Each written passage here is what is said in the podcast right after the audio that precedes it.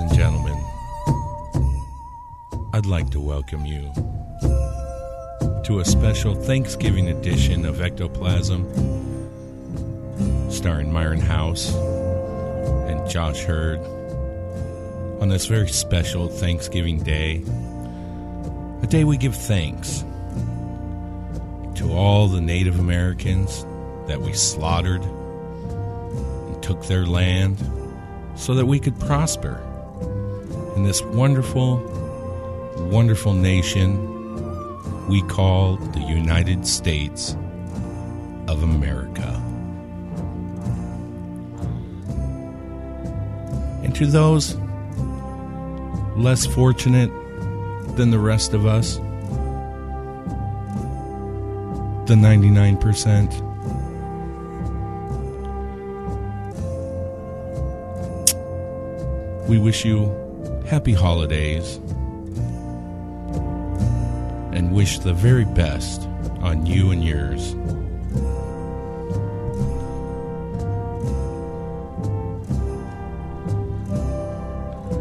So without further ado, let's kick this motherfucker off.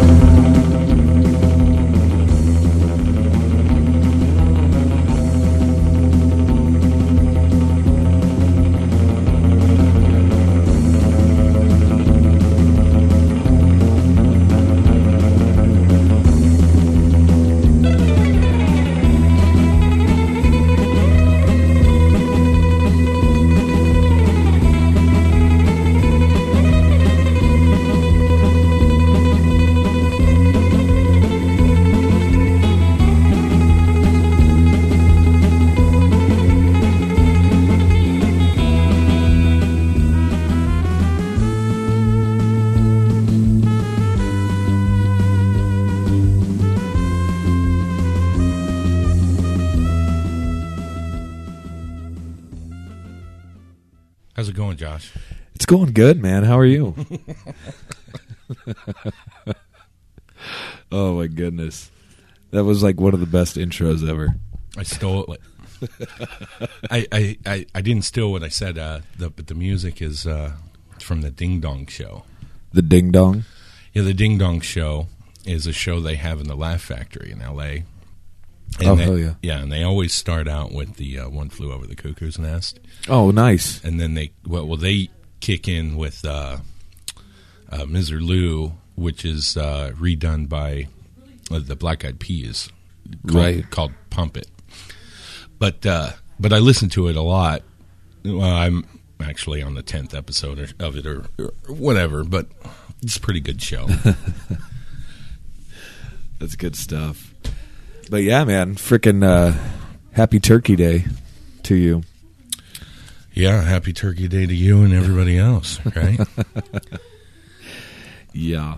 Yeah. It's been a day. You know, Thanksgiving is the only holiday that isn't a corporate mess. You know, I'll give you that. Absolutely. It is. It is. On every other holiday, they stock the shelves. Yeah. With, Valentine's Day, chocolates, flowers. You got to go out and buy them. Valentine's for the kids to pass out in class. Candy. Same thing with Christmas. They have Santa Claus.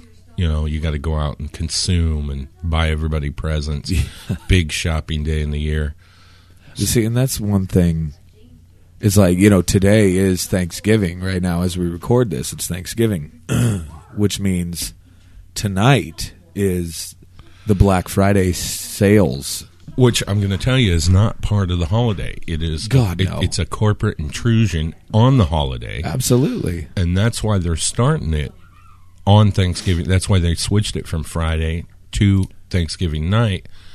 The thing is that there's nothing to buy except for turkeys. Right. On Thanksgiving. You don't have to go buy anybody presents. You don't have to buy anybody anything. You know, you just go out and buy some food. But, just get food. But you can make Thanksgiving dinner with whatever you have in your kitchen. So it's not a big shopping day. Right. But despite its hideous background. Yeah, dude. Yeah. Thanksgiving is the only real holiday where people actually sit down and appreciate each other. Yeah, there's no further agenda. You know, your mic is blasting me out. I think both the mics are blasting me out here. You think it's just this? It could be this, that. Okay, let me turn that down. All right. Is that a little better? Yeah, that's better. Like, all right. I'm too loud. Yeah, you're too freaking loud. So yeah, but in the spirit of Thanksgiving, you know, we have a house full of people right now. And so that's what you're going to be hearing in the background is Myron's daughter and my daughter playing upstairs, and my mother and my wife and my other daughter are out in the dining room yakking away. Yeah. And talking. Yeah. But I tell you what, I was very excited. Let me pull this out real quick. I was very excited. Wait. Are you? Yeah, okay, let me rephrase. Hold on. Are you going to get into it? No. Oh, okay. What do you got? The other day, we had an email on our Ectoplasm show at Gmail, and I was freaking ecstatic. I was like, oh my God. Yes. And it said, like, greetings from a fan. And I was like, oh my God, this is going to be even better. Yeah. Because this person is going to have something nice to say. And she did. It was amazing. So I wanted to give a special shout out to Audra Hurley, who lives in Missouri, by the way. In Missouri. So she's fairly local to where we're at. Which part of Missouri do you know? I don't remember. She did say in the email where she lived. But yeah, we live 20 minutes from the northern border of Missouri. Yes. So, you know, if you're close enough and you really have something to say, yeah, and we can just have you on the show, and you're not a weirdo. You know? She seemed pretty cool. She seemed pretty down to earth. Well, read her email, and then let's answer it. Read her email. Yeah, you're gonna have to give me a tick. Okay, I'll give you a tick, and then I'm gonna talk about something real quick. Okay, but it's not the subject of our show. That's fine. Okay. I got to think of it. Yeah. Okay. I know what it is. All right. You go ahead and check your email. Okay. Anyways, here's what I want to talk about. You remember when I was gone the first time? Yes. Yeah. And to quote, I said, you were sucking my butt. I was kissing ass just a little bit, yeah. Yeah. Or a lot of it. Then I was gone again. You were gone again. And my name got mentioned 2 times. And that was it. It was just, yeah, Myron's gone today. And then at the end, that was it. Oh, Myron set this up. And that was it. And you know, the weird thing about me is, wow. They're being very loud. Yes. Thank God. The weird thing about me is that I don't like compliments. Yeah, you don't. And I don't. You don't. But deep down, I really do. So we had too much in the first one, the first absence, and not enough in the second absence. Is that what you're saying? Oh, fucking right, man. That's okay. Well, here is the this is the email. All right. Audra says, howdy. Audra here from Southwest Missouri. Southwest, okay. So, yeah, we're closer to Northwest Missouri. Yeah. I'm currently listening to your podcast discussing the Amityville case. I must say I'm enjoying your show. As far as the paranormal, I am really only interested in ghosts and other hauntings, but I still find your episodes and other phenomena very intriguing, which is awesome, you know. She didn't say that, or she was quite nice because in that episode we were bitching about the sound quality. Yeah. And I mean, we do that, yeah, because we're picky, you know. That's the way it goes, yeah. But she said, in all honesty, she didn't even notice the issue, so we're doing a great job. What else? There was something else. I'm not a complete skeptic, nor am I a solid believer, but it gives a more balanced perspective. That's what she was saying about the show, yes, which was our intent from the get go. Mm-hmm. So to hear that was amazing. Yes. But yeah, it was great, man. So, yeah, but that's not all. No. I still love learning about the unknown, hearing about other experiences. I know you were in the early stages of podcasting, and by all means, I must clarify, I'm not any sort of media guru, just a public relations graduate from Oklahoma.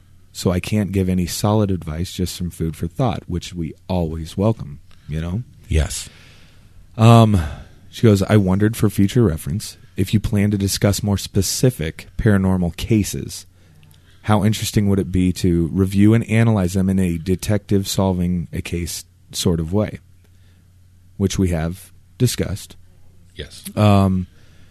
Laying out chronological timelines, discussing paranormal evidence collected, reviewing testimonies of the victims of the haunting, researching history of the haunted locations, drawing conclusions of could this be a paranormal occurrence or was it a result of media hype and bad investigating?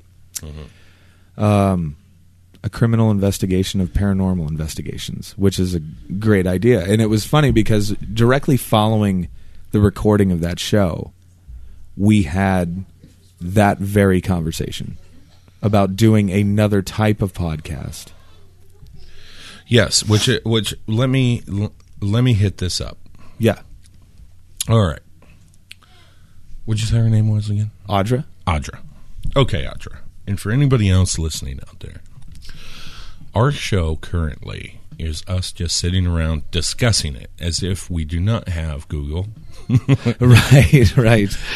And we do not gather evidence or pre-prepare for these shows in any way. I have no facts, and Josh has no facts. He may write down a few things. For today's show, I wrote down 2 pages worth of shit. Yeah. But for the most part, we don't prepare. And so a lot of times what you're going to get is it may be some false reporting, mostly opinion, and it's just a conversation. And because I know there is no way that I'm going to convince anybody who believes in ghosts to not believe in ghosts. And I think that Josh knows that he's not going to be able to convince anybody to believe in ghosts. Exactly. So yeah, unless you have that experience for yourself, you know. Yeah. So it is what it is. It's just a conversation, and hopefully our conversations are entertaining. I would hope. God, I would hope. Josh does documentaries which discuss or probably lays out more evidence to, right? You know, they're a little more in-depth and detailed. However, I am trying to get Josh to do a show, and it is in the same vein as Dan Carlin's Hardcore History. And for anybody who has not listened to Dan Carlin, please go and listen to Dan Carlin. It is an amazing show. If you are not a student of history, which I am not really, you will still find his podcast entertaining. Yes. This guy is really detailed in his history, and he pulls from other history books that have written down, finds it, he puts together a 500 or 1,000 piece puzzle. Excuse me. He puts together that puzzle before he starts his podcast, and he talks about some amazing, amazing things in history, right? Such as the Mongol invasion across Asia and Europe. He talks about World War II, yeah, and he gives some really great perspectives, and that is what I'm trying to talk Josh into doing.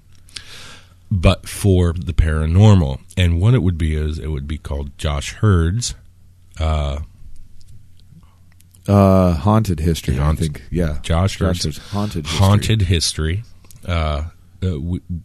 He, of course, he hasn't started it yet, so don't go looking for it. But what? Yeah, not yet. But what that show is going to be is actual, real events. So let's take the. Let's take the Villisca House here in Iowa. Sure. Basically, what would happen, and I would not be hosting it, it would be Josh. Basically, Josh would be discussing what happened in the days leading up to the murder, discuss the murder, discuss the investigation, discuss the suspects, the witnesses. I was gonna say, build up the characters. Mm-hmm. I mean, really, Audra in her email even said, that this would most likely, a task like this would take maybe 4 or 5 episodes, mm-hmm. which is exactly what we would go for. Yeah. And obviously some cases aren't going to be like that. Yeah. But the bigger ones absolutely would. Mm-hmm. And it would cover the reason why people would think that the house is haunted. Yes. It wouldn't have Josh say, and then a ghost popped out of the floor. It wouldn't be like that. It would be, this specific thing happened, which caused these specific people to say that house is haunted. Exactly. And it would discuss their claims, but it would all be factual, no paranormal. It would just be facts to the paranormal. Yes. Why people think it's paranormal. And we discussed that long before we got your email. So don't ever tell us what to do, Audrey. Ever. Of course, Myron is having fun with you. This is what Myron does. He's like, don't ever. But no, that was freaking amazing. Like getting that email was awesome. And we would encourage more people to do the exact same thing. Yeah, and that is how pathetic we are, that we've only received one email. Yeah. God, we suck, man. No. Oh, my God. My 7-month-old daughter's in the background going, you suck, Dad. Oh, my gosh. So what are we talking about today, man? We're going to talk about alien abduction as it relates to DMT. Now, okay, yes, but what is DMT? Because this is interesting to me, and I had no idea of the similarities. DMT is dimethyltryptamine. It's produced naturally in your brain, but it is also produced naturally in hundreds of thousands of plants. In fact, oranges exactly have it. And you can extract it from these plants and various things that produce it. Yeah. And you can smoke it. There's a tribe in South America that consumes something called ayahuasca, yes, which is dimethyltryptamine.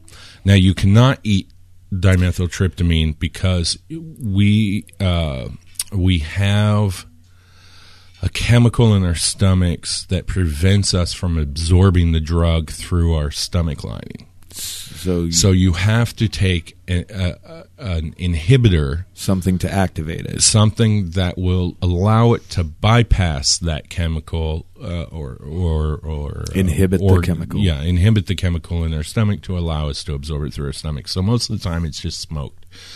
But back to the natural occurrence, it occurs naturally in our brain.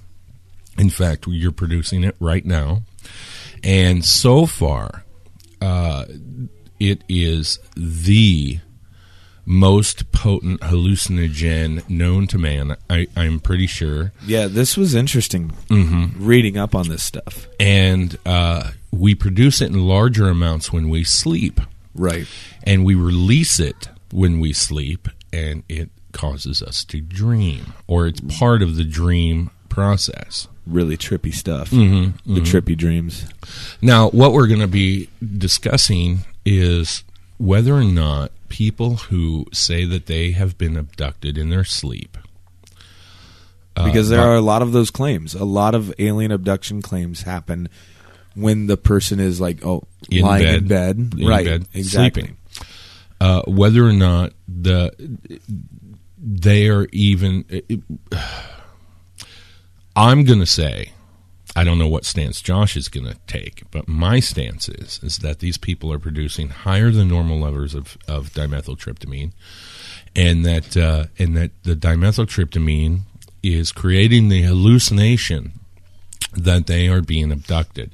And in most people who take DMT, even people who don't claim that they were abducted, just take it recreationally. Yeah. Which there are a lot of those people. Say that they encounter beings in their trip, and these beings enlighten them in some way. Teach them.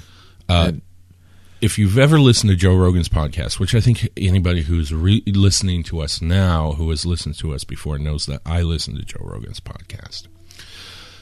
Every time Joe Rogan takes it, he encounters these beings, and they don't necessarily have little green bodies and big heads. Right. You know, he says sometimes they're fractals, you know, which are shapes like triangles and squares and stuff like that. And he says that they tell him what's important and what's bullshit. Yeah. And I within the last few years, he's gone hunting, and he asked them whether or not hunting was a good idea, you know, whether it was, you know, because some people, they say, yeah, hunting's bad, killing animals is bad. So he asked them, and they're like, eh, it doesn't matter, you know. But anyways, a lot of people say that they encounter these beings, and they become enlightened by them. Yeah. Now, if somebody were to go into a DMT trip, not knowing that they were going into a DMT trip, maybe it's in your sleep. Could be. And we all know that dreams can be real. Yeah, man. I know several times somebody has given me money in a dream. It's in my hand, and when I wake up, I'm very disappointed to find out my hand's empty. I'm pissed. Damn it.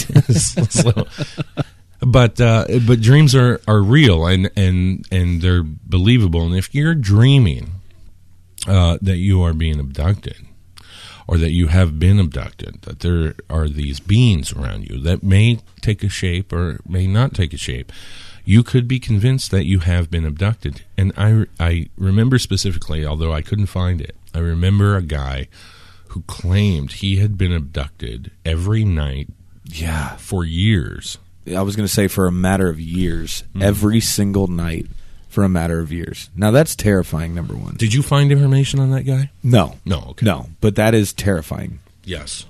Like, to think about, like, just the mental trauma that guy would have been going through, like, my God, man. Because, I'm sorry, aliens scare the shit out of me. We know this. Mm-hmm. I'm very vocal about that. They fascinate me, but they scare the shit out of me at the same time. Well, of course. So, the thought of, like, being abducted by an alien, like, that's my ultimate, like, version of hell right there, okay?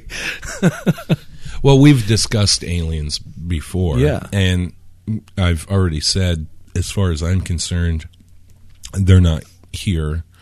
They're not going to be here, you know. Right. It would just take it would take too much for them to get us here. Although I got a good scolding from Neil Adams, remember? like who the fuck do you think you are? Anything's possible. Yeah. But a good scolding. Well, I did come across a new theory on alien travel, and then we can get back to DMT. Sure. But, they said that societies or civilizations on planets reach a certain point. Yeah. And that point is a cliff. If they fall off the cliff, they destroy themselves, which is where we're at. We could totally annihilate ourselves. Pretty easily. But if they can get past that, then they could actually get into outer space. But they say that the reason that that we haven't been visited is because most societies kill themselves. Sure. They eventually just die off and . You know, here's an interesting thing. Everything about our history is based on war. Yeah, it is. It is. It's ridiculous. And we can't be... I would think that any civilization coming up before and just after space travel is a feudal society. I would think. There's no way they could be enlightened from the moment they evolved into consciousness, you know. Right. So I would think, I agree with that. I think any civilization would come to a tipping point where they either destroy themselves or they don't. Yeah. You know? The sink or swim moment. Yeah. Yeah. But I'm telling you, God, what the hell was I going to say? I don't even remember. It was back to the DMT thing. Yeah. I got on Netflix and I looked up, I just typed in the search window, DMT. And it came up with this movie. Joe Rogan was in it. I think he just narrated it. But I mean, it had a lot of scientists and mm-hmm. things of that nature. I mean, it was very well put together. Yes. But then it was the last 30 minutes. The last 30 minutes of it was basically just everybody who's taken it and describing their trips. Yes. That's all it was. But the way that these people were coming across was just as a bunch of burnouts. Like, that's exactly how they sounded. Yeah. I was like, oh, fuck. I'm like, okay, bring back the scientists. You know what I mean? Yeah. Because the scientists, I should clarify, the scientists have also taken this yes. as well. Yes. They were describing their trips, you know, as well, but they didn't sound like fucking burnouts when they were doing it. But well, look, that was the only problem that I had. There's a lot of scientists, or at least a few, that I read up on their stuff, and I really am big fans of theirs and their work, and they take ayahuasca or some form of DMT. Most of them do ayahuasca. Sure. Well, this is just on Wikipedia mm-hmm. right here. This is just Wikipedia. So you could go and look up DMT on Wikipedia, and it's under the section as a psychedelic. And it's, a subheading called Machine Elves. And it says, one common feature of the hallucinogenic experience caused by DMT are hallucinations of humanoid-like beings, characterized as being otherworldly. The terms Machine Elf was coined by ethnobotanist Terence McKenna. And Terence McKenna is also a scientist that and I bet he was on that documentary that you were, Terence McKenna. He probably was. For the experience, who also used the term fractal elves or self-transforming machine elves. Hallucinations of strange creatures had been reported by Szara in the Journal of Mental Science, now the British Journal of Psychiatry. That was back in 1958. Dimethyltryptamine experiments with psychotics. Stephen Szara described how one of his subjects under the influence of DMT had experienced strange creatures, dwarves or something, at the beginning of a DMT trip.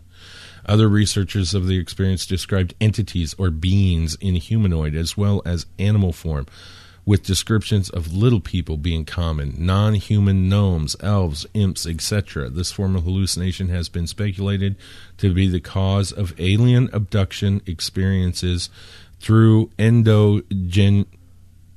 I don't know. Is it safe to assume, though, that if we take DMT that we'll just be transported magically to Middle Earth? Yeah. Or like into Tolkien's realm? Or well, yeah. Like, I mean, Jesus Christ. Well, I think that like I said earlier, I think there's a big difference between sitting down in a room and consciously deciding to smoke DMT. Right. And going into this world and seeing these beings that tell you, you know, what's bullshit about your life and you know, what you're doing is stupid or or this specific thing about your life is good, you know, and you know, you're just sitting there frying like an egg, you know, or doing it without knowing it and experiencing these beings. What would your explanation for them be? If the first time when you do it and you decide to do it, yeah, you go, when you're done, you go, whoa. Whoa, man!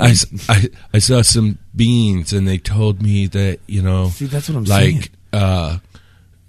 Being a Buddhist is stupid, man. You know. See, and this is my problem, though. This is the only problem, because number one, watching that documentary made me fucking fascinated with this particular drug. Yes. I don't take drugs. Yeah. Let me just clarify that. But I would entertain the thought of doing this mm-hmm. because they said it's a different high. Mm-hmm. You know, You know, me personally, like, I've smoked weed. Yeah. But I've only done so maybe a dozen times in my entire life. Yeah. I don't get very much out of it. What happens to me is I get giggly as shit, and then I get really hungry. And then I want to go to bed. Yeah. Okay? Yeah. I want to eat, and then I just want to go to sleep. That's what I want to do. But my point is, I would love to experience that for myself to see what it is that they're talking about. Because as of right now, we have people, I'm just going to say it. We have crazy people, or who people would call crazy, because they've been, quote unquote, abducted by aliens in the paranormal world. Absolutely. But then we've got crazy people on the other side of the coin who take drugs and tell us about their fucked up trips, man. Yeah. You know what I'm saying? Like, so you've got crazy people on one hand, and you've got crazy people on the other hand, as far as the entire world is concerned. Yeah. It's weird. So it's just, I don't know. Well, I think that's what I think that's what I'm talking about. You would, if you know you're taking a drug, you're going to experience something completely different. You may experience the same thing, right? But you're going to interpret it completely different than if it was, like surprise sex, right? You know what? Which is rape, by the way. You know, because you go to bed, your brain starts producing dimethyltryptamine in large amounts. Yes. You start absorbing it in large amounts, and you feel transported, and you see these beings. And when you wake up the next day, you say, holy fuck, somebody came and got me. Yes. And pulled me into this room and did experience on me, or told me things, and then brought me back to my room. And that's what happened. But if you purposely take it, if you decide to take it, yes, and you get transported to that same room, okay, you're going to interpret that different, completely different. You're going to be like, well, I knew this was going. That. Yeah, right. This is what I expected. You were at least anticipating that end result. And the thing about this drug, and the thing that brings me to believe that this guy who was abducted several times, he always said that it was the same beings that took him. Right. Well, the thing about this drug is that if you see beings, that's who you will see every time. Damn near every time. It's like going to visit friends. Right. Every time you smoke it, you go, and you're blasted off into Jupiter, dude. I mean, you are high as fuck, but while you are high, you have these beings talking to you, telling you things, telling you what's right, what's wrong, what's good, what's bad. And you know what's interesting about this is when everybody that has described their trips was describing it, they were saying that it's not like being stoned off your ass for hours. It's nothing like that. No. It's like being high for maybe 15 to 20 minutes and then slowly coming back down and just you're fine. Yes, that's smoking it. Yeah, but you're not hallucinating and you're not freaking out. Well, no, or anything like that. Because this is the only drug you're taking that your body produces naturally. You're not going to overdose on it. Exactly. Nothing's going to happen to you. Right. You're going to smoke it, and in 15 to 20 minutes, you're going to come down, and you're going to be completely normal. You're going to remember the experience. Yeah, that's instead. You're going to remember it now. Although, when you take ayahuasca, if you go down to South America and you visit this tribe, which lots and lots of scientists and lots of Americans have gone down and visited this tribe solely just for the ayahuasca. I was going to say, for that specific purpose. Ayahuasca lasts an hour, hour and a half, maybe longer, because you're ingesting it. Sure. And it also makes you sick. So, now I have no firsthand, just to be clear, I have no firsthand experience with any of this stuff. I'm just regurgitating, but it's fascinating. Some other people's experiences, so it is fascinating. And I had, like I said before, I had no prior knowledge that this existed, that this was you know, hand in hand with like alien abduction cases. But it's weird because when you get down to it, a lot of the claims are the same. Mm-hmm. Now, this is me, you know, the paranormal believer here. Yes. And I'm saying that this is odd. You know, it's bizarre. But I did find some more stuff. I told you a little bit about it. Yeah. And I got more info. Hit me. Okay. Well, wait. Do we need to pause it? You know what? Here, let's do this. Let's take a break, and then I'll come back. I'll tell the story of the scientific findings for what I found. All right. And then we'll go from that. All right. Yes.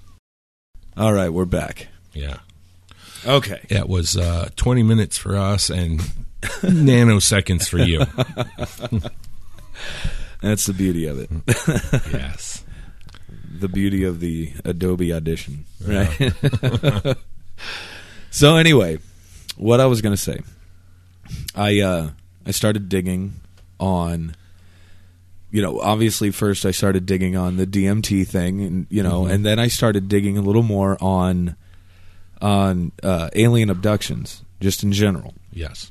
And, you know, there was the usual stories out there, but I did come across something on YouTube that was fairly interesting. It looked like it was pulled off of a news broadcast of some sort, but it had to do with this guy named Dr. Roger Lear, L-E-E-R. Roger Lear, yeah. Yep. And he, for the past 30 years, now this video, I should say, looked like it may have been done, like just the way it was shot, maybe in 2000, 2003 at the latest. You know what I'm saying? So it's been a few days. Yeah. Anyway, at that time, he was a surgeon for 30 years. Okay? The dude has been around a scalpel a time or five. Yes. But started talking about strange things that he was noticing with certain patients that would come and approach him to have things removed from their bodies. Now, one case in particular, like at this time of the filming, there was 9 objects removed from 8 surgeries. Okay, so one of those surgeries had 2 objects. All of the patients claimed to have been abducted at that point. Yes. Okay, and they had something that was strange inside of them, very small, and it, you know, it wasn't like it wasn't electronic mm-hmm. in nature or anything like that. Like, it wasn't like the little bugs on the Matrix mm-hmm. or anything like that crawling around their body. But what was weird about it is after they would remove this object, they were noticing certain things, certain anomalies with the patients. And one of the anomalies was that, like, the soft tissue around the implants or supposed implants showed no inflammatory response, which is absolutely 100% impossible when you talk about an implant or a foreign object put inside somebody's body. There's always going to be an inflammatory response. That's how we work as a human body, you know? Well, what about piercings? Absolutely. The same thing would happen with piercings. I got my ear pierced. I mean, and it was swollen for, I mean, not long at all. I got my tongue pierced and it sucked ass for like a week. Well, what I'm saying is your body can live with certain metals. Yeah. Oh yeah, absolutely. Yeah. So let's see here. What else? Anything that enters the body, especially by implantation, will show inflammatory response is what I wrote down. Okay. So this one object in particular was triangular in shape. And I mean, it was very, very small. It was very small. Oh. They initially pulled it out and noticed that it was very hard. So hard, in fact, that like a surgical scalpel could not make a dent in this thing. Uh-huh. So they sent it. They sent the implant to Los Alamos for metallurgic, you know, testing and things of that nature. Then it was sent to New Mexico Tech for more metallurgic testing. Both labs were unaware that the object was removed from a human body. So they were just like, here's this object, check it out. Was it metal, though? Well, just wait. Okay. Because, yeah, it was like a metal. Okay, so the lab's final determination was that the object was a piece of meteorite so rare that only 3 had ever been found. That 3 had only been found. Right. So what they said was because you and I had a conversation about, you know, the composition of certain objects. Uh-huh. Now, what they determined was that this was a piece of a meteorite. So if a meteorite like smacked this dude, because where it was underneath this guy's chin, like on the soft tissue here, underneath your chin. Uh-huh. Which is bizarre anyway. But anyway. Well, let's talk about meteorites real quick. Right. Most meteorites are iron. Iron, right. And mostly metals. Exactly. A lot of metals. The reason we could tell whether something is a meteorite is because of the amounts of metals. Yes. It's kind of like baking a cake. Exactly. You put in 2 cups of this, 1 cup of that. Just throw the shit together. One egg, bake it. A teaspoon of this, and that's a cake. And all the planets are like cakes. You have, for each planet, you have a different amount of ingredients. And the same thing with meteorites, especially ones in the asteroid belt around our solar system, that surrounds our solar system. Most of those asteroids and meteors are made up of the same amounts of materials. So, yes. So if a rock fell from space, you could pick it up. You can take it to a metallurgist. Yeah, study it and determine that it came from space because it has a certain amount. Now, it has all the same elements that we have here on Earth. Yeah, absolutely, it's just different. It was amounts. Just different, right? Yes. So now they wanted to do more testing. Mm-hmm. So, again, another laboratory. Let's see here. Oh, now they were going to then scan it, with electron microscopes and things of that nature and really get down to brass tacks. Yes. The result of that test, of the electron microscope testing, concluded that the object was manufactured and not a naturally occurring meteorite. Uh-huh. Okay. So that somebody would have made it. It suggested that. Then the lab results also showed that the object was connected. The object itself was connected to nerve endings. Now that right there, it was inside this dude's skin or whatever, inside of his body and connected to nerve endings. Now that to me just says, nerve endings I think could probably form around certain things, I would think. Well, wouldn't you think the same? I don't have a clue. What normally happens when you have a foreign object in your body is your body will encase it. Exactly. And that is a form of protection that your body takes, but it encases it in something kind of like a placenta. Okay. All right. It's a layer of tissue that's neither active or inactive. I mean, it's just a layer of tissue, and that allows that foreign object to sit within that tissue and not disturb your body. So that would be a natural occurrence. Well, if it was a material that would cause your body to harm, then you would still get sick from it. I remember a case where a guy who had gone into the hospital for surgery and a doctor left a towel in his stomach. It was a surgical towel. I remember this. Yeah. And they had gone back. I mean, the guy was getting really sick. When they went back to remove it, it was encased in that that placenta like material,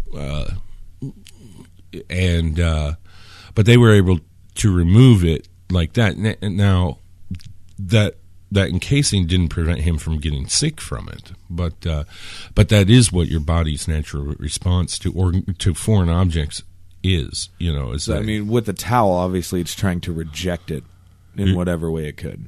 Yes, and thus making him sick, physically sick. Yeah, you know. Yeah, I mean this object, you know, was no bigger than a pea. I mean, it was small. Yeah, you know, so. And they're saying that it was connected to nerve endings and that it was acting as a conduit? I don't even know that. All it said was that it was attached or, connected to the patient's nerve endings. Uh-huh. So then the final results from three separate labs suggested that the object was of extraterrestrial origin and could not have come from Earth. Uh-huh. That's it. It was just interesting to me that, you know, there at that time there were, you know, 9 cases of this. Yeah, it was insane to me. Now, listen, people. The reason Josh did his homework on this show, counteracting what I said, because he's trying to say, how do you get an object implanted in your body if your body is producing DMT and you're just tripping? Right. Yeah. Right. And my counter to that, as far as the this alien material, and we've discussed this already, but we're going to rehash it for the show because God damn it, we discuss stuff God damn it. Off, you know, without recording it. Yeah, and it sucks. We have amazing conversations. Yeah. So now we have to rehash it. I do not like it when we find a material, whether it's implanted in your body, a spaceship crash, whatever it is. It doesn't really matter. Whenever we find a material and we say it can only be from outer space. No. Here's why. Because if you pull up the periodic table of elements, those elements are broken down as far as they can be broken down. As simple as it can possibly be. Exactly. Yes. And those elements make up everything. Just like the cake analogy. When you add ingredients to a bowl and you stir it and then you bake it, you get a cake. Yeah, your final result. That cake does not resemble your ingredients. No. So when you take elements off the periodic table and you create a new metal based off of those ingredients, right? You can still break that metal down, right, to the elements on the periodic table. So no matter what you find in the universe, okay, it could be explained away. You could say, well, we got that. You know, that you can't just say everything is extraterrestrial because everything is made up of the periodic table of elements. You know, there's certain elements here, certain elements there. They're added together to make this, you know. And so why would they say then? Why would they say it? Why would the lab say that it could not have come from this planet? Why? That's what I'm saying. Why, though? Like, what would... Because these are scientific minds, and in no way were they aware that this came out of a human. They were just given this here. The clue for me is that they're saying it's a piece of meteorite. Exactly. Now, I know that these are 9 different people, or 8 different people. 8 different, right. Yeah. 8 different people, 9 different objects. I understand that, and they're all from different areas. Okay, so I'm not going to say, well, a meteor crashed and they got shrapnel. I'm not going to say that. Although I just said it, but if you say something is a meteor based off of its composition from the periodic table, right? If you say it's a meteor, then it is of extraterrestrial origin. Yeah, absolutely, because it didn't come from here. Yeah. So, but that doesn't mean it's made up of a substance that is new. Right. It just said it was made up of a... Excuse me. It said there was... It looked like a meteorite that was so rare that they had only seen it 3 times prior. Yeah. I would think that something the size of a pea, though, would be kind of hard to distinguish between a rock and a meteorite. You know? Right, right. You know, but I don't know. I think that look, I'm a believer in aliens. I've said this already. Yeah, I find it hard to believe that we have been visited, although I will not say we haven't, because who knows? Well, right. There's no way of telling. Yeah. I can't say whether I believe in that or don't believe in that. In fact, if I was pressed, if I had to say something, I would say, yes, I believe we've been visited. I think it's really, really hard for a civilization to travel into space, but I think it's even harder to travel the distances that they would have to travel, which I've already discussed in prior episodes. Right. Go back and listen to them because they're great. But anyways, because they kick ass. But anyways, what I am trying to say with the DMT discussion is that I think a lot, not all, I think a lot of these things can be explained away. Sure. By saying that they may have produced too much dimethyltryptamine as they slept. It does not explain, DMT does not explain abductions from people who say they were not at their house and not sleeping at the time they were abducted. Right. And it does not explain implants. But I will say, though, that, you know, the experiences themselves are very similar. You know, the DMT stories and, you know, the abduction tales. I mean, they're very similar. Yes. Some of them are damn near the exact same thing. Yes. Getting back to your thing, though, with the implants. Right, right. Yes, if there are alien abductions and they are implanting things in people, that leaves physical evidence that a DMT trip could not explain. So those people are excluded. Oh, they would be excluded. They would be excluded. But in that was the doctor's main thing, though, was he was perplexed, you know, because of the fact that they had to come out and say, look, I was abducted by an alien. Yes. As crazy as it sounds. And these were people that had... This is why it's compelling. These people were... How do you say this? They had something to lose. Credibility, career, things of that nature was on the line. Yes. You know, like if they just came out and said, hey, guess what? I got abducted by aliens. You know what I'm saying? Like, people are going to think you're a fucking nutbar. Well, there's also a big difference between a person, and I don't know why there is a big difference, but there is. But there is a big difference between a guy who may make $40,000 a year working in a factory, blowing glass or making steel pipes, versus a police officer who sees a UFO, a military person, a military pilot, a civilian airline pilot, an astronaut. And I've always found that funny, too, because, like, let's say there's a horrific murder on the streets of New York, and the only witness to this murder is a prostitute. Okay? Yeah. Why is it that in the court of law, then, while she's giving her testimony, that prostitute somehow has bad eyesight? You know what I'm saying? Because, like, we're still judging people on what they do. Let me tell you something. I read through the grand jury testimony for the Michael Brown shooting. Oh my God! Don't even get me fucking started on this. Don't. Okay, just shut up then and listen to what I'm going to tell you. Oh, the police. Okay, now look, I don't give a shit either way. I really don't. Right. I really don't give a shit either way. If I were to say my thoughts on it, hey, you know, the guy should have just said, all right, sir, and got on the sidewalk. That's and then he would have got away with robbery, you know. Which he committed 5 minutes prior. But that didn't happen. But here's my thing on it, okay?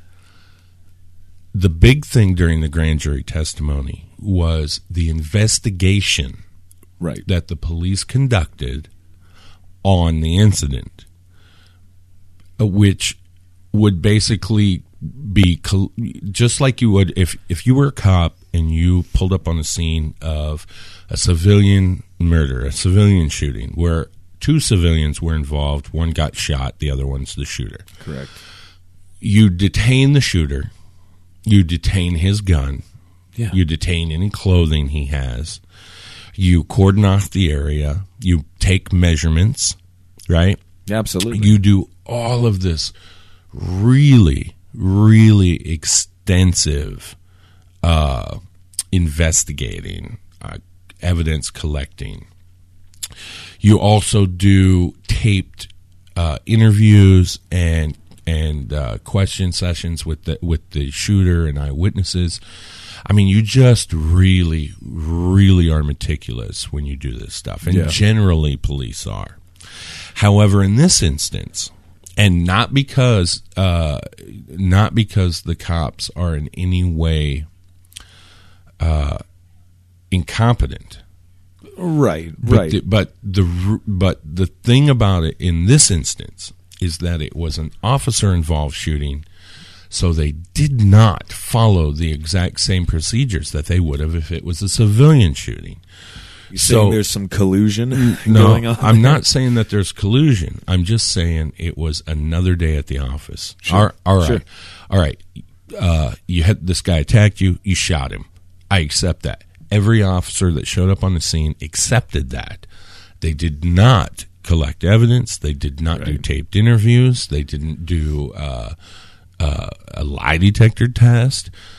Then again, they didn't read him his rights, and he didn't need a lawyer either. Exactly. You see, right? And the problem with the public on this one is that they think that this officer should be held to the same standard as far as the investigation goes as somebody who was walking down the street and shot Michael Brown, versus it being an officer of the law who shot Michael Brown. Now, I see both sides. I do. I do too. However, you cannot hold, and I'm sorry to say this, people, and I'm going to tell you right now, I don't like cops. I have a couple cops that are friends. Yeah, sure. In fact, I have a lot of cops that I consider more than acquaintances. Right.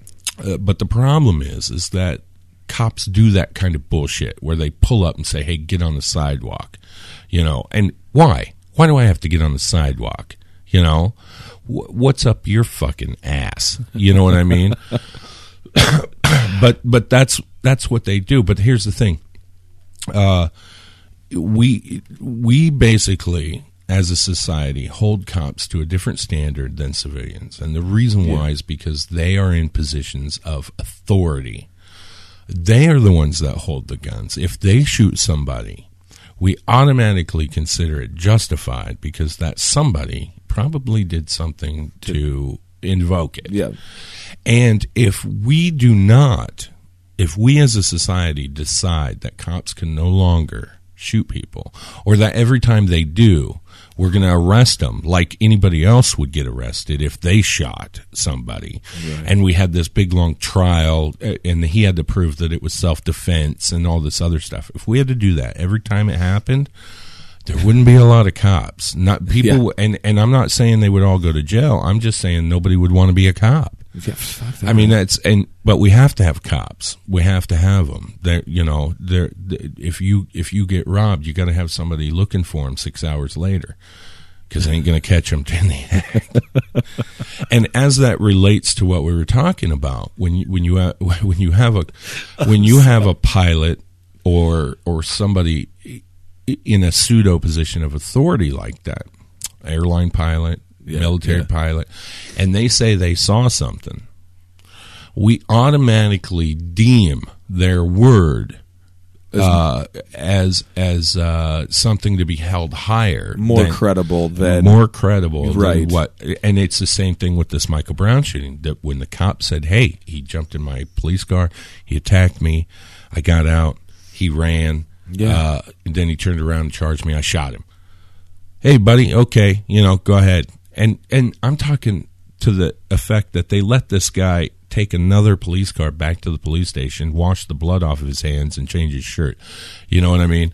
And take care of his own gun and all this stuff. You know what I mean? That they wouldn't have let, that they wouldn't have let somebody else do. Although the Trayvon Martin guy didn't. He got recorded and also took a pseudo lie detector test. Right. But they ended up letting him go. Yes. But they did more about that guy than they did about this cop. So, anyways, when we hear eyewitness testimony from somebody in a higher position or in a position of authority, we tend to put it in a more credible place. I'm not going to say we believe it more, but we definitely put it on a higher pedestal than normal eyewitnesses. And we do that, like, all the time. Yeah, all the time, and especially like with the UFO stuff. Some of the most compelling evidence that I've seen of just like UFO sightings and things like that came on it was out of Mexico. They were doing this recon mission for all these drug dealers and shit. Yeah. And they wanted to see basically where, I don't even know what the fuck they were doing, but whatever. They were basically just going to spy on these dudes for a minute, and like on their infrared cameras were catching, God, it was like 8 or 9 different objects in the sky. Mm-hmm. It was freaking bizarre. Wait, were those the lights that were in a trail that went across Phoenix? Was that the Phoenix Lights? No, that was not the Phoenix Lights. Okay. This was in Mexico somewhere. Oh, this is in Mexico. Yeah, the Phoenix Lights were crazy in themselves too. And I mean, that really wasn't that long ago. Really, I don't think. But I mean, there's a lot of weird shit that goes on. Yeah. And I mean, is it something with the military? Or, are they testing something that we, shouldn't know about yet? Yeah. Because honestly, I totally believe in the fact that our government should keep secrets, especially when it comes to like weaponry. Uh-huh.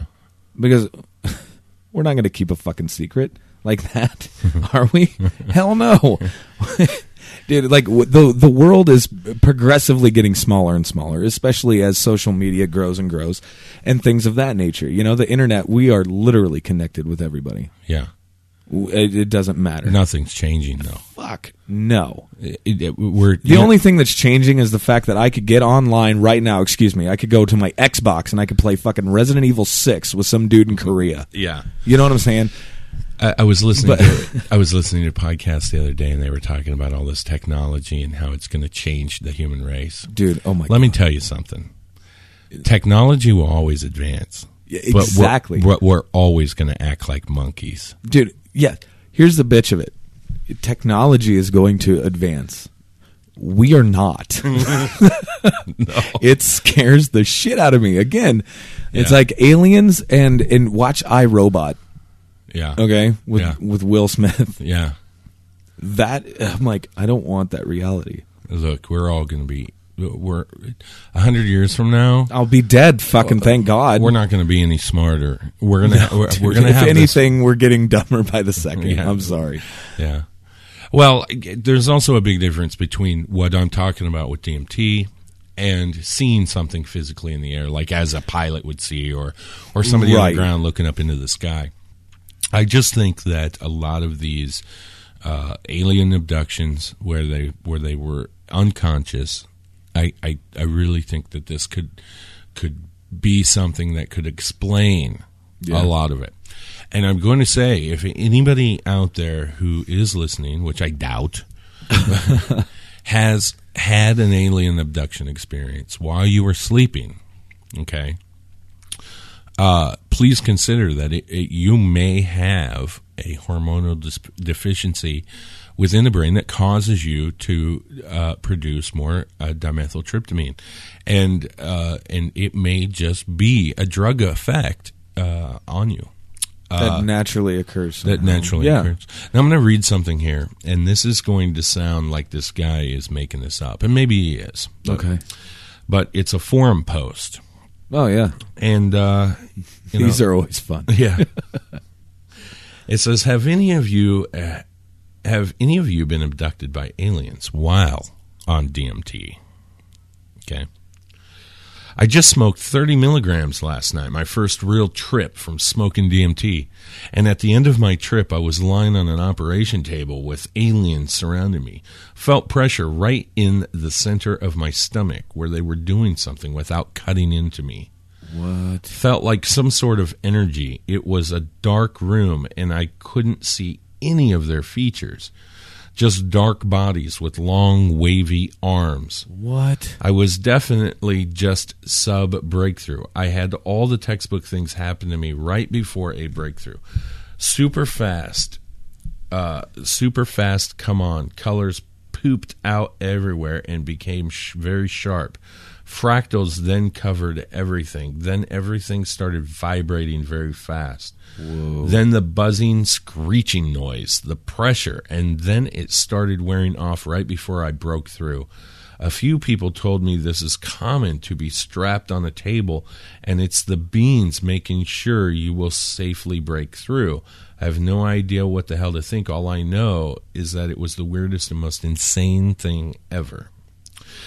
And then the reply, one of the replies is, reports of encountering alien-like beings are very common. Mm-hmm. People have reported similar experience like aliens stuffing their brains with information.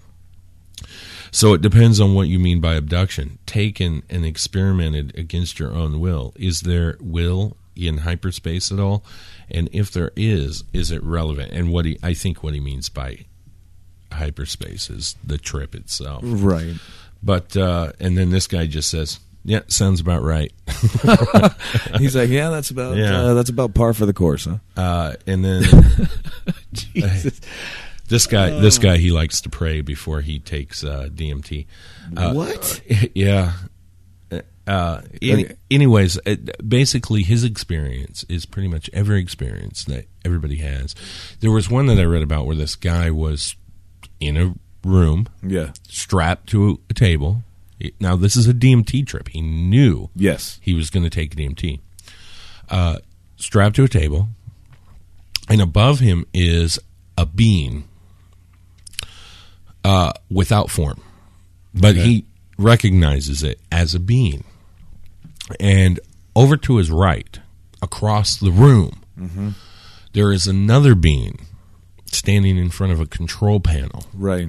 Right. And this being is adjusting buttons and turning knobs and, doing whatever, right? And in front of him, beyond the one that's standing by the table, are all these really bright kaleidoscope-like colors. Yep. And they're colliding. And he said it was like a Pink Floyd light show, but if you times it by 1,000,000, yeah, right. And when the light show ended, the alien standing next to him, or the being standing next to him, said, "Is there anything else you would like to see?" Exactly. And him, knowing that he was on a DMT trip, and not just surprise, you're abducted, right, out of your sleep, said, "What else you got?" Yeah. I was like, I've heard that story too, and it was amazing. Yeah, and because he said it was almost as if the person at the control panel was, in control of that trip. Yeah, Yeah, it was very cool. But I don't know, man. Me personally, it's like, God damn it, it's so hard to say because, from society's viewpoint, like I said before, you got crazy people on the left-hand side and you got crazy people on the right-hand side.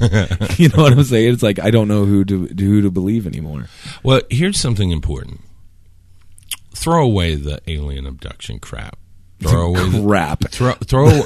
I'm talking about in a DMT sense. Okay. Throw all that away as far as the DMT is concerned. Yeah. The majority of people, and this is what's important, and I'm not promoting drug use, okay, and I'm not promoting DMT. But if you are going to take it, don't take it because you want to see aliens. Most people who take it, especially the intellectuals who take it, scientists. I was going to say, there's a lot of those. Yes. The reason they take it is because of, in a way, what I said earlier, is it clears away all the bullshit. There was a reporter, a journalist, mm-hmm. who had gone down on Joe Rogan's recommendation, gone down to South America and did ayahuasca. And this journalist, she was female, and she was fucked up. She had a lot of problems. Really? Yeah, she had a lot of problems. Her career was kind of having a lot of problems. Shit. She was depressed, so she was having quite a few mental issues as far as depression goes. And she goes down, and she does ayahuasca. And when she got done, right, she was reborn. What? Reborn. Right. All of her problems went away. Holy shit. And I'm not talking about sitting at a bar and drinking your problems away. Right. I'm talking about afterwards. She got shit done. Afterwards, she took care of business. She could focus right on what she needed to do. And it was to ultimately improve her situation. It was the ayahuasca experience, the DMT experience, mm-hmm. that showed her the path she needed to take. It focused her like a laser and said, don't worry about this bullshit. Focus on this. This is what these beings told her. Don't worry about this. This is bullshit. Mm-hmm. It's nothing you need to worry about. Throw it away. Ignore it. Don't waste your time on it. This is what's important. Go back and do this. Take these steps. This is where you need to be. And when it was done, and she did what they told her to do, yeah, which is her own brain telling her what to do. Exactly. When she followed her own brain, right? When she did that, the depression went away. The bullshit in her life went away. And it isn't that she ignored it. Because most people who get on drugs ignore their problems. Right. So it doesn't get rid of their problems. It makes them worse. That's not what she did, because this thing only lasted about an hour. Yeah. She just focused on what these beings told her to focus on, and she became a happier person. That's amazing. Got her shit together. Got a better job. Shit, man. Right? Her life is focused, like I said, like that's good stuff, like though. A fucking laser beam. You know, I'm going to suggest this. I'm just going to say this right now. Like I said, this fascinates me. Okay, mm-hmm. and you know me, mm-hmm. you know that I'm constantly writing books, and I'm constantly doing documentaries, and I'm constantly doing this, that, and the other thing, trying to further my fucking career here. Yeah. You know, I mean, we do this radio show. We do all sorts of stuff. I would entertain the fact, or I would entertain doing this. Yeah. Fuck yes, I would. Like, I would entertain that. Like you said, to clear away the bullshit. Uh-huh. Because it's fascinating to me. Well, what is it about this that makes people have these experiences? That's what's fascinating. I would like to. I'm one of those people. Yeah. I have to see it for myself. I have to experience it for myself. Well, I think you should get your passport. I think you should grab your camera crew. Yeah. Go down to South America. Oh my God. And film my trip. Do ayahuasca. Oh man. I would probably rather just smoke it. I don't think you should do it. And I'm going to tell you why. Because I would freak out. No. Are you ready? Because I'm a pussy? Is that what you're going to do? No. No, that's not it at all. All right. Okay. Like I said, almost every person who does this, right? Yeah. I mean, there's probably lots and lots of idiots out there that do it. I guarantee that. And they don't have the fucking brain capacity to recommend anything for themselves. Right. They may still see these beings. But like this guy that I just read, oh, they were pushing on my stomach. Right. They didn't give him any enlightenment. No. What I'm saying to you is that you may become enlightened, and that may fuck you up. And the reason I say that is because... Do it. No, say it. And I'm not saying that these people have a choice. You know what I mean? Right. I mean, I don't know if that journalist had a choice or didn't have a choice after she was done to put away the bullshit. Because once you have it in your head that something's bullshit, yeah, you can't really do something. Right. You know, you can't do it again. You can't continue to dwell on it because you're already convinced yourself that it's bullshit. That it's bull. Right. Now, if she was convinced that it's bullshit, what if you do it and you become convinced that something you're doing is bullshit? What if your brain tells you, stop chasing ghosts? Stop chasing ghosts. Because it's bullshit. What if your brain does that to you?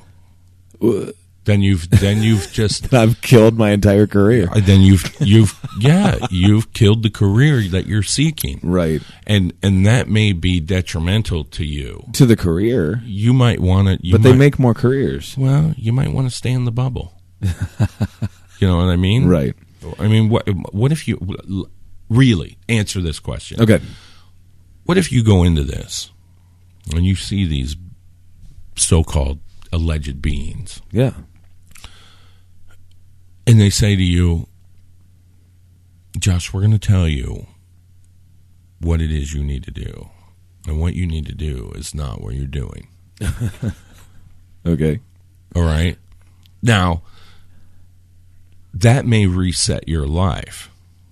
Right. So my question to you is, are you going to do it or are you not? That's not my question. Mm-hmm. My question is, are you prepared to have your life reset? Always. Dude, you know me. So you can stop doing this tomorrow. No, not necessarily.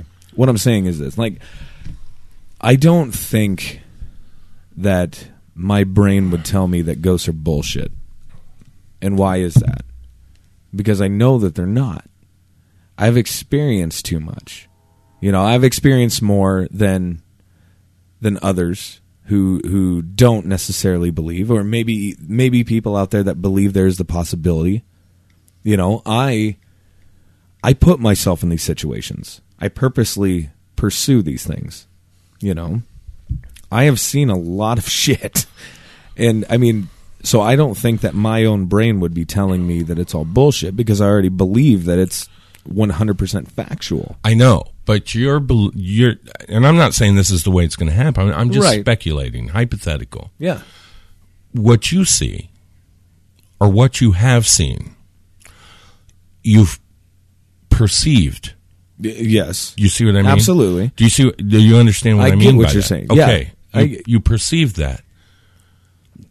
What if, like I said, you become enlightened to your life as far as facts go, and they say that's not what you saw at all, and then they explain it to you. They explain it to you as this is what you really saw. This is how it actually happened. Look, man, people are crazy, right? Yeah. And they have to become institutionalized because they have certain problems with their brains. Yeah, absolutely. Right? And some people are convinced of a lot of things. Some people are convinced they can fly. And what do? Jump off of shit. They jump off of a fucking building. You understand what I'm saying? Yes. So if you come out of this convinced of a reset because everything you've done is bullshit, yeah, you're going to be convinced. There's no... well, I'm not convinced because of this or because of that. You're just fucking convinced, and that's now you're on a new path. And maybe that's not something you want to do. But then again, maybe it is something you want to do. It intrigues me. Maybe you'll just experience what these other people are experiencing, which is these aliens that they go and visit. That 99% of people who take this stuff go and visit. And maybe your brain will just be filled with information and you'll come out of it more knowledgeable about the subjects that you are studying. Right. You know, shit, that would be amazing. Yeah. I mean, the scientists, I don't think these aliens may or may not have told them that whatever research they were working on was bullshit, and maybe they went and found new research. But I was going to say, though. But they didn't stop becoming scientists. No, of course not. But, I mean, those scientists, they are doing that for that specific purpose, though. Yes. I mean, they are there for knowledge, as much as they can possibly soak up. Yes. And another thing that was bizarre to me is, like I said, the trip themselves only lasted maybe, 15, 20 minutes tops? Yeah, well, but that's if you smoke it, yeah. Right. But to these people, it felt like, God, what'd they say, hours? Well, a dream always feels like hours. Yeah, absolutely. So does it put you to sleep? That was one thing that they never got into. No. You're awake. You are awake. Now, the thing is that most people sit down in a comfortable chair and close their eyes. Okay. They say that it ruins it if you keep your eyes open and you're up walking around. They say it's not the same. Well, shit, I can imagine. But I don't know. I guess it depends on what you want to do. If you want to see beings talking to you and your brain telling you what's right and what's wrong in your life, you know how inquisitive I am. Close your eyes. Like, you know how inquisitive I am. But hey, buddy, good luck, because I would have nothing but questions for these beings. Yeah, but they're going to be fucking sick of me. Well, they may tell you some answers, which would be insane. But good luck, because the only way we're going to get this stuff is if we extract it ourselves. Is that seriously the only way to get it? Yeah. That was my next question. Nobody around here has got that stuff. And sure? I don't know any people that deal drugs. Okay, here's what we're going to do. Yes, people. We are talking about doing drugs. This is what we're going to do. We're going to get in touch with Joe Rogan, and I don't give a flying fuck what it takes. Yeah. This is going to happen. I don't think he gives that stuff away. No, I'm not saying he's going to give it away. It's probably good. I mean, where is he, in New York? No, he's in L.A.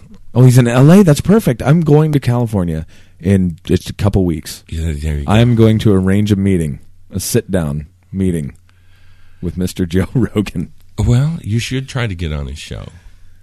Dude, shit, that would be amazing. You're a paranormal researcher. That's right. Wants to talk about DMT. I want to talk about doing drugs. He'll say, come on. It has now come to this point. He'll say, come on down. I'll give you 3 hours. Yeah. Oh, my God. Yeah. No, seriously, though, I'm just not a good drug person. I'm just not. It just doesn't interest me. You know what I mean? It just doesn't. I have better things to do. I'll tell you what.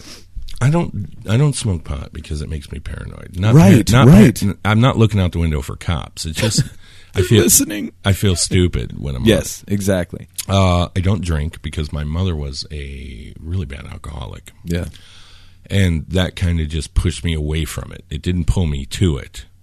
Right, exactly. But I have a condition called cluster headaches that I get. Yeah. Cluster headaches is a cardiovascular issue, and basically what happens is it involves the hypothalamus, and your hypothalamus is your body clock. It tells your body what time it is, and it is very, very accurate. Yes. And most people don't even know that. It's what tells you when you're tired, when to get up, Hey, it's nighttime, buddy. Time to close your eyes and go to sleep. Yep, time to... Mm-hmm. Chill for a bit. Oh, because your body is really in tune with the way the Earth moves around in the solar system and the spinning and sun setting and coming up. So, anyways, your hypothalamus. Oh my gosh! Your hypothalamus is your body clock, and there's a vein that runs up behind your ear.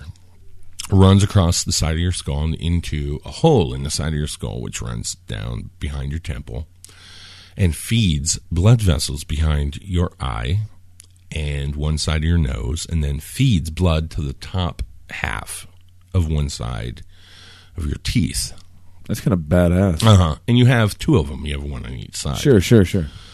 So that way both eyes are being fed blood. Both nasal passages are being fed blood. And the top two rows, or the top row of your teeth is being fed blood. But by two different veins that feed the blood vessels. Yeah. Now what happens when you have a cluster headache is that the blood pumps up through that vein and engorges those blood vessels. And those blood vessels become 20 times their normal size. Jesus. 20 times their normal size, and it feels like, to me, now a lot of people describe it as a hot poker being poked into their eyeball. Dude. No, that's not it at all. What it feels like is somebody stuck a balloon in my head, right inside my skull, between my brain and my face, and started blowing air into the balloon, inflating the balloon. Screw that. That's what it feels like. And it is so much pressure, and it is completely painful. Yeah.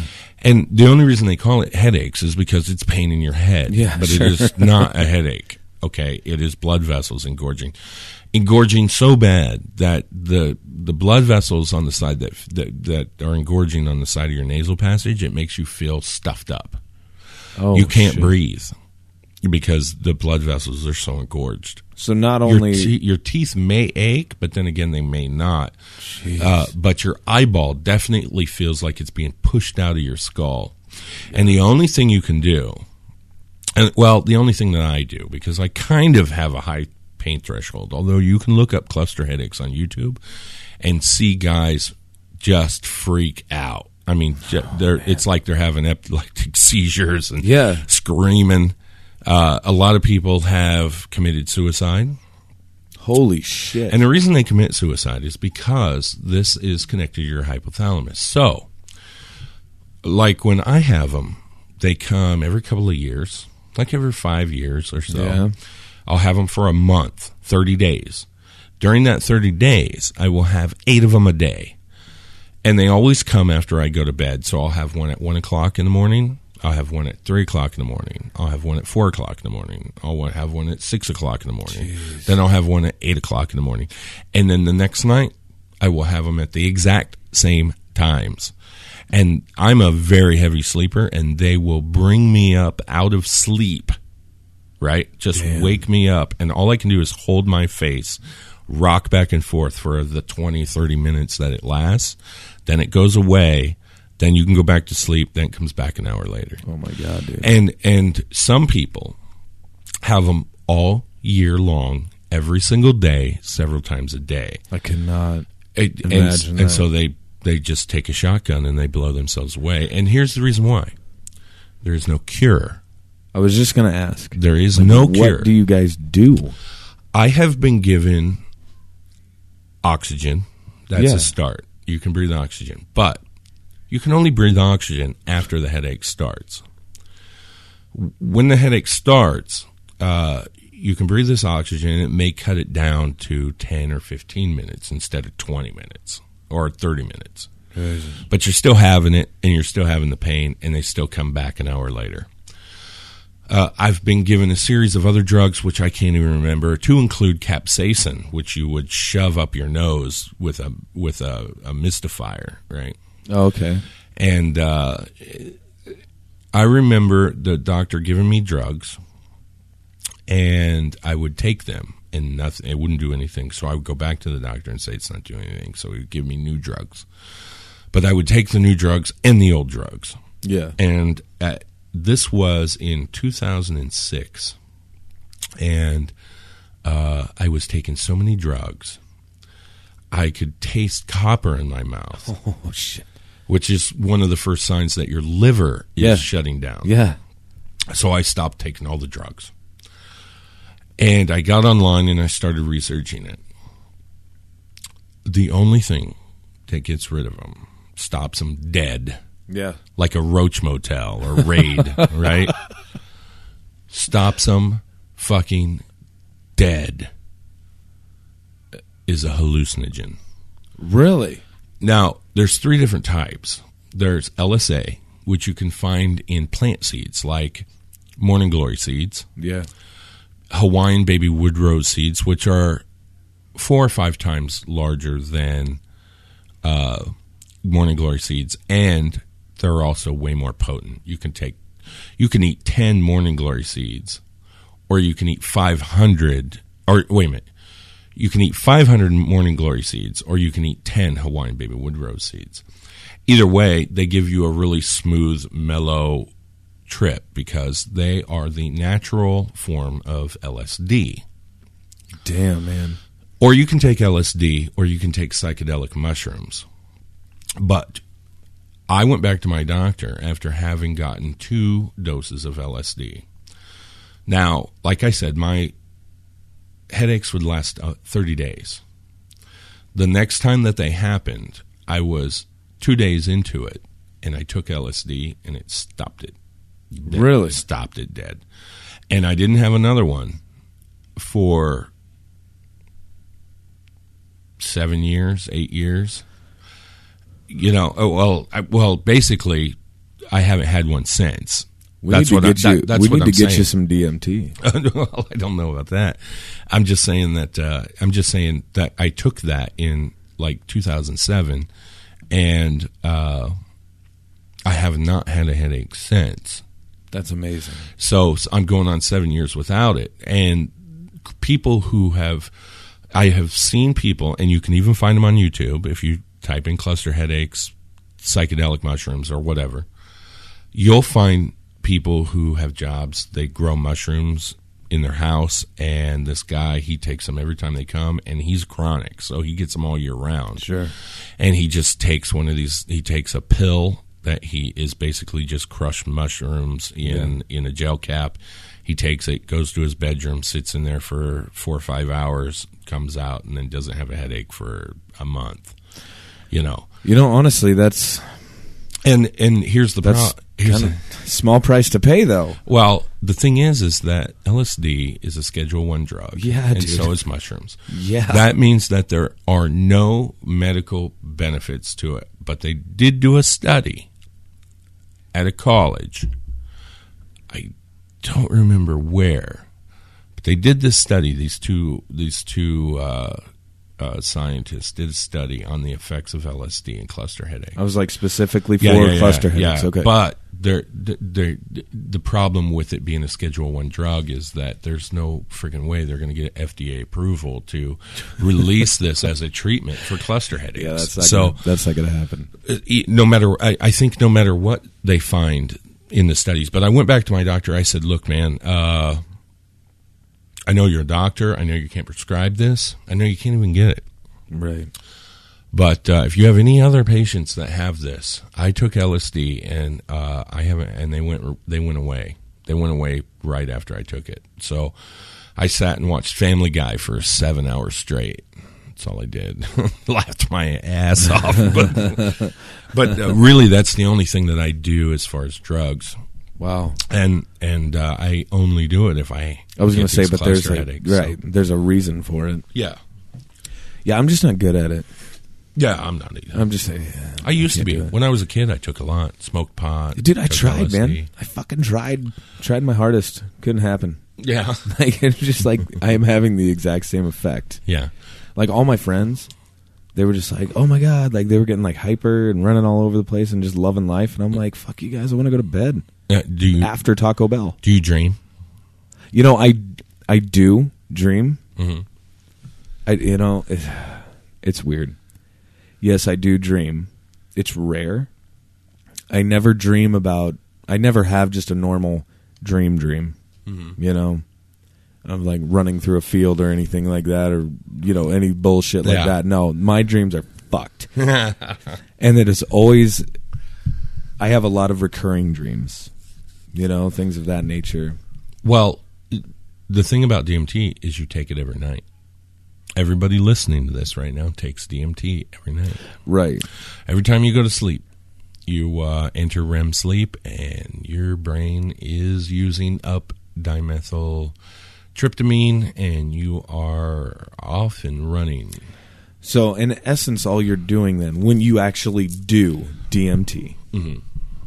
In essence, all you're doing is just upping your dose. Yeah. Well, you're upping your dose. And just kind of kicking back. You're having a waking dream. And enjoying the ride. Right? Yeah. Right. You're awake. Your brain is utilizing that DMT and that you're not producing because you're awake. Yeah. I think even when you're sleeping, you're not producing enough to say, hey, I'm tripping balls. and that's why it doesn't last very long when you smoke it, because you know your body uses it up so fast. You know, when you I don't think I could handle like what you were saying. Like when they ingest it, when they drink it. Mm-hmm. I don't think I could handle that. And have it last for an hour, hour and a half. I'm thinking like the 15-minute thing would probably be just about right for me. Yeah. You know, it's like I would want to experience it and then never probably touch it again. The point of these people doing it, though, is that they are doing it for spirituality. Right. They're not doing it because they want to get fucking high. But I'm telling you what, man, like, see, this is another point. Like, it was very hard, like you said, like spirituality. Right therein lies some people that are a little crazier than most, or how we would view them as a little crazy. Yeah. But it's really hard to take, like, one guy that I saw in that documentary, it was really hard to take him seriously because his eyes were fucking red. Oh, my God. They're red. Like, bloodshot. And he was...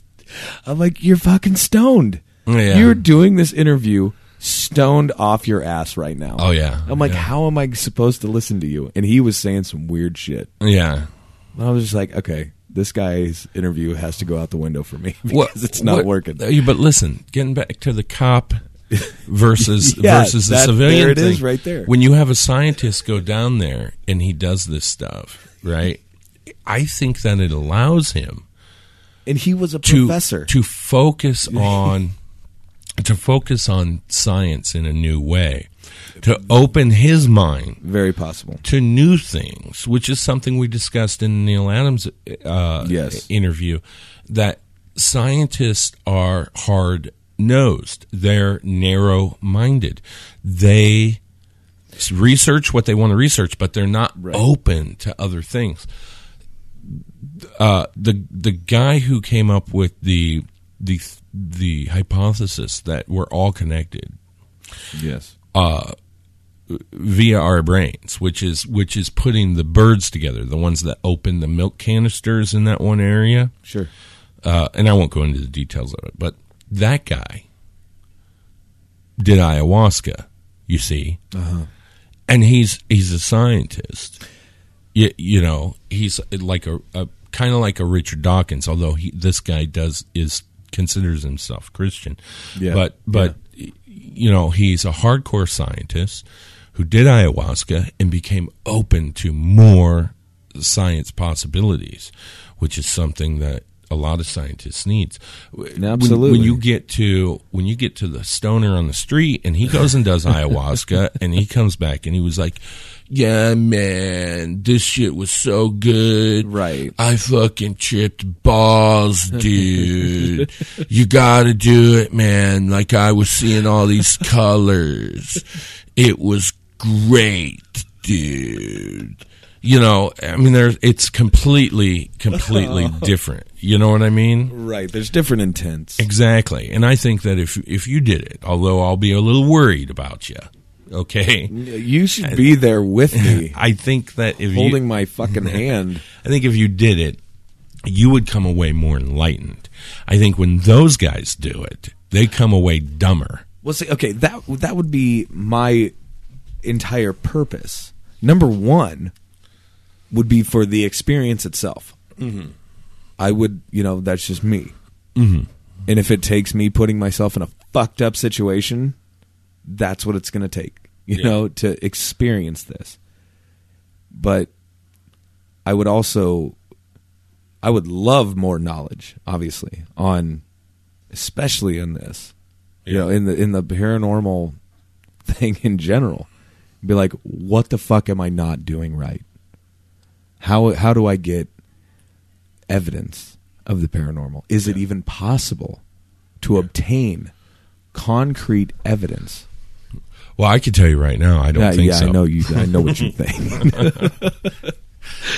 No, I don't think so. But you know, I want... See, and this goes back to me wanting to take you on an actual ghost hunt.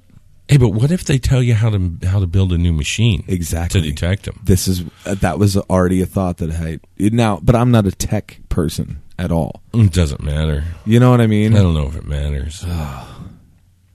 I would end up setting something on fire. I think is what would happen. But I mean, I don't know. It's interesting in itself. Just thinking that, you know, the people that trip on DMT and the people that have, you know, claim to be abducted. It's very interesting to me that they correlate.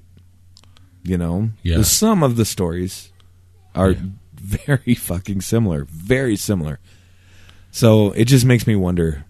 But you know, then like I said, we go back to the alien abduction thing and the implantation of things. You know, I mean, it's all interesting. It's very interesting. It is. Okay, I think we've. We've beat the dead horse. Yeah, I think we stomped this into the ground. Fuck yeah. And it's only an hour and 41 minutes, so sorry, people. But hey, listen, we really enjoyed our single email. Yes, we did. Yeah. Well, look, I can't say it was the only one because David sent us our first email. And David has emailed us. Uh-huh. And we very much appreciate that, David. Thank you very much. David is very vocal on Facebook and on Twitter and things like that, and we really appreciate that. Really appreciate it. Excuse me. So please, people, send us an email. The Ectoplasm Show at gmail.com. Right. Okay. And you know, follow us on Twitter, The Ectoplasm Show. If you go to our Facebook page. No, yeah, it's just Ectoplasm Show at Gmail. That's what it is. Ectoplasm Show at gmail.com. If you go to our Facebook page or our Ectoplasm Show webpage, on the left-hand side of the screen, you're going to see a button. And that button, you can press it. The magic button. And if you have a microphone connected to your computer, you can leave us a voicemail message, and we will play that message. As fucked up as it is or as genius as it is, we don't care. You could say... Hey guys, I really think you're a couple of cocksuckers, and I really hate the show. I don't know why I've listened to so many episodes, but for some reason I hate it. I just keep coming back. Yeah. We will play that recording. Oh, yeah. Yeah, we'll play. Oh, yeah, we will. So leave us a message on there. Whoever does it will be our first, because we have not gotten any messages. Yeah, it's a little disappointing. I'm really excited to hear these. Well, you know, you got to build an audience, right? Yeah. You got to get there. You know. So anyways, you can leave us a voicemail message. You can send us an email on Gmail, the Ectoplasm Show at Gmail, or ectoplasmshow at gmail.com. You can follow us on Twitter. You got anything to plug there? We just put a new trailer on the website. Yes, go check that out. JoshHurd.net /ectoplasm. Forward slash ectoplasm. You can check out the trailer for the documentary, A Brush with Evil. And yeah, we're doing a lot of work on it right now. Yeah. A lot of work. Yeah, and the trailer has ghosts burping. It's not a burp, dick. It's pretty good stuff, though. It is pretty good stuff. It's fun. It's my brother that you see in the very beginning part of it. It's my brother getting the shit freaked out of him. Okay, so can you turn this up on there? Oh yeah, man. Here, let me figure this out right here. Yeah, figure that stuff out. All right, everybody, stay well, and we will talk to you soon. Happy Thanksgiving. Yeah, see you later.